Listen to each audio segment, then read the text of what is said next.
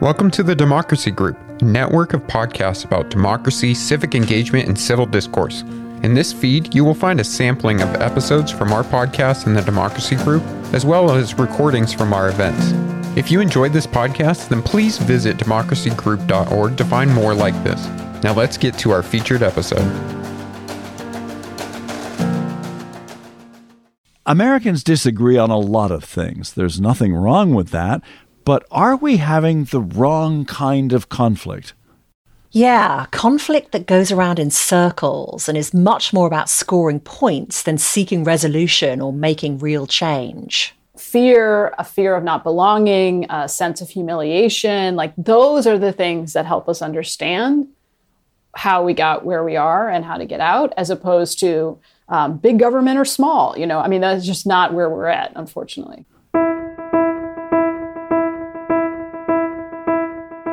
This is Let's Find Common Ground. I'm Ashley Milne And I'm Richard Davies. Many of our debates and disagreements are being manufactured by conflict entrepreneurs. That's one of the main arguments of our guest, journalist and author Amanda Ripley. Her books include High Conflict and The Smartest Kids in the World. Amanda is a trained conflict mediator and a less well trained youth soccer coach in Washington, D.C. One of her articles for the Washington Post caught our eye recently. It's called We Keep Moving from One Wrong Fight to Another. Here's how to stop. Amanda Ripley, thanks so much for coming on Let's Find Common Ground. Thanks for having me, Ashley. It's good to be here. So let's start with a simple question that may invite a long answer, which is Is America having too much conflict or is it the wrong type of conflict? You know, I feel like having spent a few years now following people who've been immersed in conflict, who study conflict, who themselves have been stuck in conflict, I am increasingly convinced that the problem is not conflict, that we need conflict. We probably need more conflict but the kind of conflict really matters. So, the kind of conflict we've been stuck in tends to be conflict for conflict's sake. It's counterproductive, it poisons relationships, it shuts down useful friction.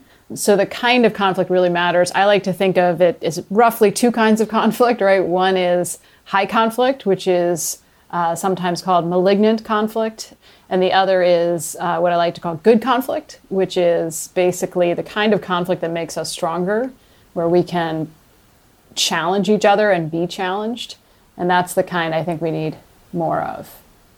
We'd like to ask you for examples of both types of conflict.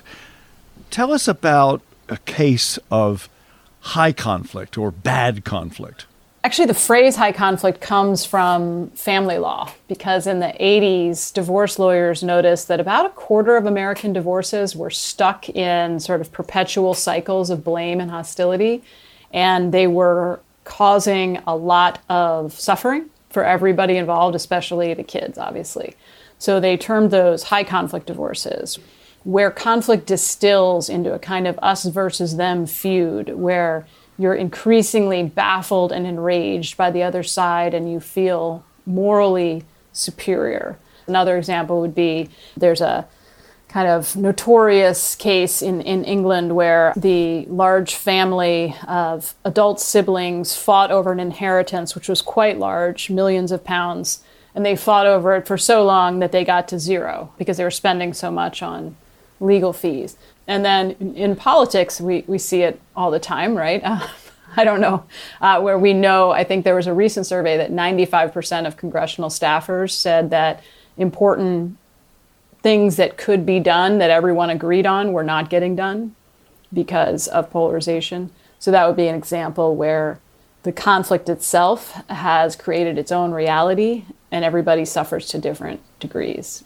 Whereas good conflict would be a situation where people do genuinely disagree, they're able to say so, right? And they're able to push each other. You can again see this with couples. There's the best research on this is probably by John and Julie Gottman, who study marital conflict at the Love Lab in Seattle.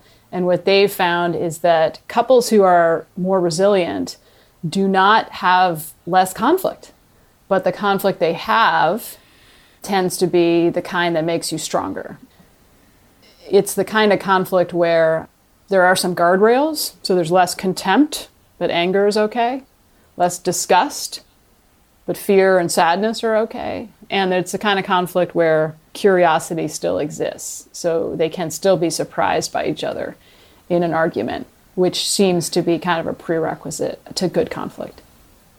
And at the national level, what, what does good conflict look like? We've seen, we also, even now, we see a ton of good conflict.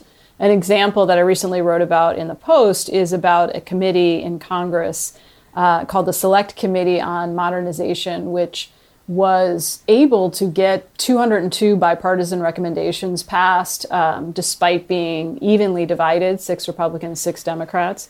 So they were really, on the face of it, set up to fail. If you were placing bets, um, you would not have bet on them because they required a supermajority of two thirds of their members to get anything done. And they did disagree on a lot of things. So they were able to do that and they were able to push each other and they were able to ask questions of the witnesses and each other and kind of hear the answers. Neither side got everything they wanted, but the end result was something that could actually endure. I want to give a plug for one of our podcasts for a moment, and that is we did an interview with the chair and vice chair of that committee, uh, Derek Kilmer, the Democrat, and William Timmons, a Republican. And you're absolutely right; it was it was fascinating to see how they worked together. I'm so glad you did that. They uh, used to joke that they're the most scheduled, most canceled couple in politics because CNN would schedule them and then cancel them because some, you know, breaking news would occur. And, um, but you didn't cancel. We didn't so cancel. Awesome. I'm glad that when you were discussing high conflict and good conflict, Amanda, you you mentioned something that wasn't political. You mentioned marriages or relationships. I think that so often we think of the problems with polarization in America as being political, whereas uh, they're broader than that, aren't they? I think at this level of conflict, it's much more about emotion than it is about policy or even politics. I mean, you can't cleanly separate those things, right? I mean, they all interact. But increasingly, the behavior of voters and politicians is much much easier to understand when you look at it through a psychological lens than if you look at it through a policy lens or a political lens. You know, it's about belonging, it's about fear of the other side. You know, we know that a majority of people in presidential elections are voting against the other side rather than just for their side. Um, so the level of fear and threat has been ginned up to such an extent that people will vote for almost anyone as opposed to the other side, right? Fear, a fear of not belonging, a sense of humiliation. Like those are the things that help us understand how we got where we are and how to get out, as opposed to um, big government or small. You know, I mean, that's just not where we're at, unfortunately. well, one of the problems we have in this country, right, is that Democrats often have the wrong impression of exactly what it is that conservatives believe. Republicans have a false view of what liberals and progressives stand for. Can you give us a couple of examples of those mistaken beliefs on both sides? Yeah, there's a, a lot of great research on this. I think the best organization that does this is called More in Common. And what they keep finding is that, yeah, we have a kind of caricatured view of each other. And the more you think the other side is a buffoon or a villain, the more you do things that lead the other side to become a buffoon or a villain. So it's a little bit of a trap. But to give an example, so most Democrats tend to think that Republicans are much richer and much more cruel about the poor and immigrants than they actually are in survey after survey after survey. Most Republicans think that Democrats are much greater numbers of minorities than they are. They tend to think they're mostly much bigger percentage of gay people than they are, and they tend to think that they are antagonistic towards America in a way that they are not. So, in fact, your average Democrat and your average Republican are white, straight Christians. that doesn't mean they agree. They don't agree on important things, right? There's lots of differences beyond that. And there are important groups within Democrats and Republicans, right? But it is just really hard to generalize in this way, and your brain will try to trick you. You know, I know I, I catch myself doing it all the time. I generalize about 70 million people who voted a certain way in a certain election. I mean, you would not do that about another country. You would not be like, oh, I understand the hearts and souls of 70 million people I've never met. Um, but somehow, when you're in this kind of conflict, it's very tempting to do that. So, how do we avoid falling into the trap of believing the worst of those we disagree with? I mean, what what are a couple of ways? One is relationships, like continually going out into the world and having conversations with those guardrails, right? With a sense of curiosity to try to get underneath like what is motivating this? What do you, how do you know what to believe? Asking different questions. That's a, that's the kind of thing that I focus a lot on in in training journalists and in my own work. And the second way is through good data, like the research that More in Common does. They have a really nice quiz on their site right now where you can test your own knowledge of the other side, whatever that may be, when it comes to uh, what they call the history wars about how to teach America's racial history. It's, a, it's just a nice way to kind of use data to get a little bit of a reality check about what people are actually saying and thinking. Well, talking of the history wars, you know, the Florida governor Ron DeSantis has emerged as a potential frontrunner among Republicans expected to run for president in 2024. Yeah. He's been talking a lot about being anti woke. Do you think there's a danger that the culture wars could actually get to a, a, new stage of intensity between now and the next presidential election? For sure. The problem with polarization is that you're very vulnerable to being manipulated. But when a country is very polarized and there's a lot of anxiety, part of which has been ginned up on purpose and part of which is real based on real threats and uncertainty, then you're really vulnerable to conflict entrepreneurs and other forces that are benefiting from the conflict in different ways. DeSantis is, is in that category where uh, he is quite sensitive to how the, the words to use and the ways to make people feel afraid of their fellow Americans. Um, he's not the only one, right? But I think that is clearly a path that could lead us to a darker place for sure. You mentioned the phrase conflict entrepreneurs. What do you mean by that? Are these people who profit out of juicing up our conflicts, who make money out of it, or fame, or, or get political power? Yeah, so conflict entrepreneurs are people or platforms or companies who exploit conflict for their own ends. So sometimes it's for the reasons you mentioned, like profit and power.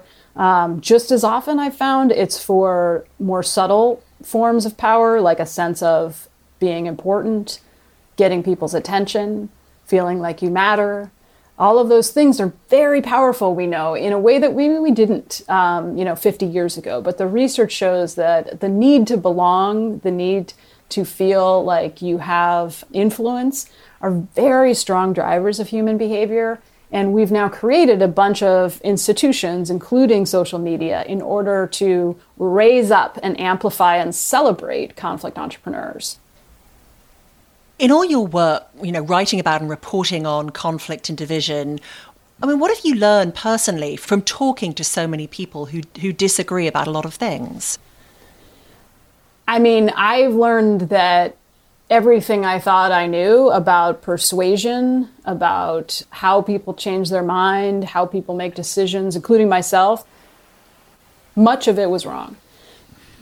I think I've come to downgrade, unfortunately, the role of argument and facts in persuading people because, especially when there is emotion involved, that's just not how people change their minds.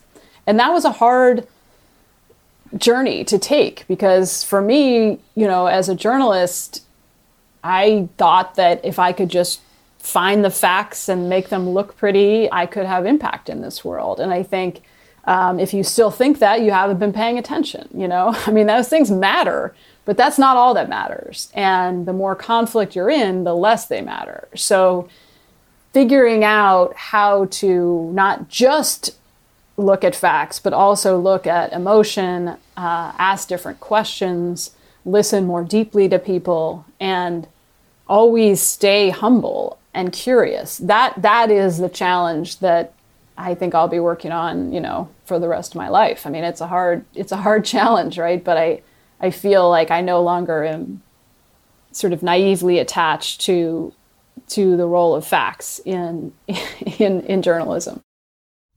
We've been speaking with Amanda Ripley on Let's Find Common Ground. I'm Ashley. I'm Richard. We release new podcasts every couple of weeks, and we have more than 80 episodes on all kinds of ways to find common ground with a remarkable range of guests. And not all of them are about politics. We also look at what all of us can do to find common ground in our own lives.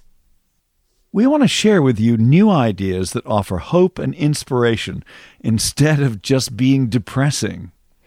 Find all our shows at commongroundcommittee.org slash podcasts. Now, more of our interview. We asked Amanda about her interest in conflict, both healthy and destructive. As a result of studying it, what changed for her as a journalist? Anyone who made their career out of one of our existing institutions, whether you're a member of Congress or a policy analyst or a journalist or a scientist or an academic, right? Any of those people have gone through the past 10 years and realized that they're not trusted by huge portions of the country. And that is very hard to know how to respond to. So part of it is I'm trying to figure out how to be useful, given that just doing more of the same doesn't seem to help. I'm curious, how much do you hear from readers in response to your work? Because sometimes when I read the comments section on any article uh, along these lines, including some of your own articles, it's not particularly encouraging. It seems like people want to stay stuck in their lanes. And I know we could go on forever about comment sections on uh, online comment sections, but do you feel that you are forging a path and that people are listening and that people are changing their minds?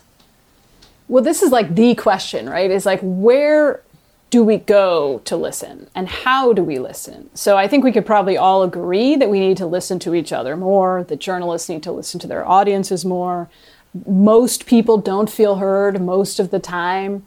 And when people don't feel heard, they get louder and more extreme in their rhetoric, right? So we keep seeing this, and that's a vicious cycle. So all three of us are, are journalists in this conversation. And something I've noticed is that a lot of newsrooms lack diversity. Diversity in terms of how people view the world. I mean, one example came recently during the Oscars when Best Supporting Actor Huy Quan, in his acceptance speech, not only talked about being a refugee, but also said that his story was an example of the American dream. And people cheered. It was a really lovely moment. But the next morning, on the NPR report, I heard they cut off the soundbite just before Huy Quan said that. And I thought it was kind of a missed opportunity. Yeah. Yeah, that's a great example. I mean, there was a really good study. I know I sound like I'm working for them. I do not work for them, but, but again, by More in Common, where they looked at what do Americans actually share when it comes to their identity as an American. And one of the things they found was that 80 to 90% of every single demographic in this country is proud to be an American, except one. Do you want to guess which one? it's it's highly engaged progressives. And guess who is more likely, not always, more likely making those decisions at NPR? Highly engaged progressives, right? So you don't know what you don't know. And so among black Americans, among Latino Americans, like they all had really high scores on being proud to be an American. We can argue about whether they're right or wrong, but you know what? You can't disagree with that because that's up to them. And so, not knowing that would lead you to cut that clip, right, in that way. And so I, I feel like, you know, it's funny, we just, you, you need a diverse group of people in these newsrooms, and not just racially, but also politically. If you want to represent the country, you got to represent the country, and you don't have to do it in um, in every single way. But if half the country is is leaning right, you got to have those people on the air, and you got to have those people in the newsroom. So that's a great example of, of a lost opportunity that also just shows a tin ear about what most Americans are thinking about. We've been talking about internal conflict in you know, personal relationships, politics, journalism. What about something from the outside, like the war in Ukraine or growing tensions with China? Could they create a chance for unity on foreign policy and national security?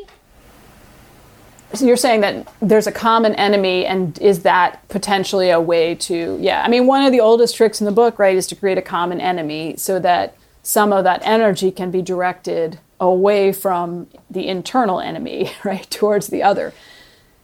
Um, that can go either direction. I mean, I think we saw in the early days of the pandemic, we had a common enemy, it was a virus. And there was a period of several months of just ex- just extraordinary cohesion and you know big sweeping bipartisan measures getting passed in Congress, a real sense of neighborliness, a sense we were all in this together. Now, I think every single country eventually that faded because the just the duration of the pandemic was such that you just can't sustain that. But ours ended more quickly than other countries because of our pre existing distrust and because of the way we are so easily manipulated. So I think that's the problem. Is like you have to have a baseline level of trust with each other and your institutions before that kind of common enemy will really create sustainable coherence. We saw it after 9 11. You can also do a lot of damage, right, when you have a common enemy. So there is a way to think about these conflicts more strategically that is informed by human behavior and conflict. But I'm not sure that it's going to be the common enemy path. Earlier in the interview, you were talking about uh, the work, the very good work of the uh, House Select Committee on the Modernization of Congress, and the really warm relationships between leading Republicans and Democrats on that committee. What role can understanding and empathy play in reducing divides? Yeah, I mean that's a great example of where you know, especially after the after January 6th, the chair of that committee, Congressman Kilmer, did not have any hope that they would be able to get anything done because there were six Democrats, six Republicans, and when he went and met with everybody, most of them felt like they did not want to be in the same room together, let alone working on bipartisan recommendations for modernizing Congress. So he did something. I mean, sometimes that level of crisis sparks creativity, right? So he did a bunch of things differently with his vice chair, Congressman Timmons. And one of the things they did, which I don't know if any other committee has done this, is they had an off the record, behind closed door, mediated, honest conversation about January 6th because there was just nowhere to go until they had that conversation. David Fairman, who, who facilitated that conversation, he asked them each, after they told their personal story of January 6th, which is always where you want to start with these conversations, they asked um, the next person to try to identify what seemed most important to the person who had just spoken right? So this is a there's a lot of ways to do this but it's a way of proving you have heard the other person beyond a doubt with your words and checking if you got it right. And this is so integral. It's like the skeleton key to any conflict. And you have to show people that you are listening even as you disagree. And so that's what they did one by one. It's not like they suddenly agreed, but now they could get in the same room together.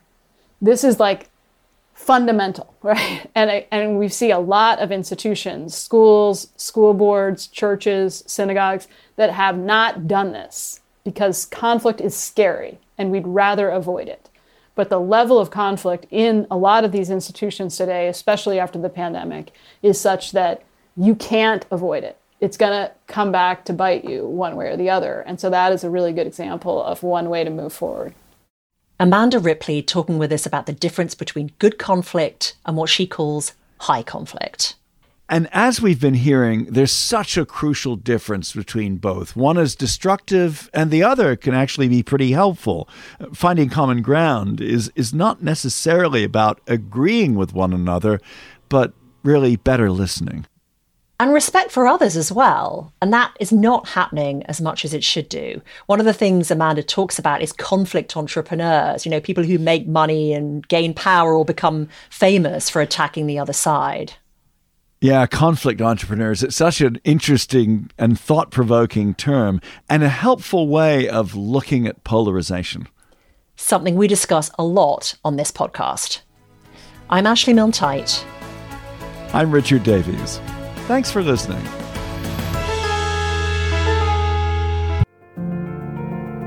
Thank you for listening to this episode from the Democracy Group. If you want more podcasts like this, then visit democracygroup.org. There you will find our events, topics, and a newsletter as well. So head on over to democracygroup.org.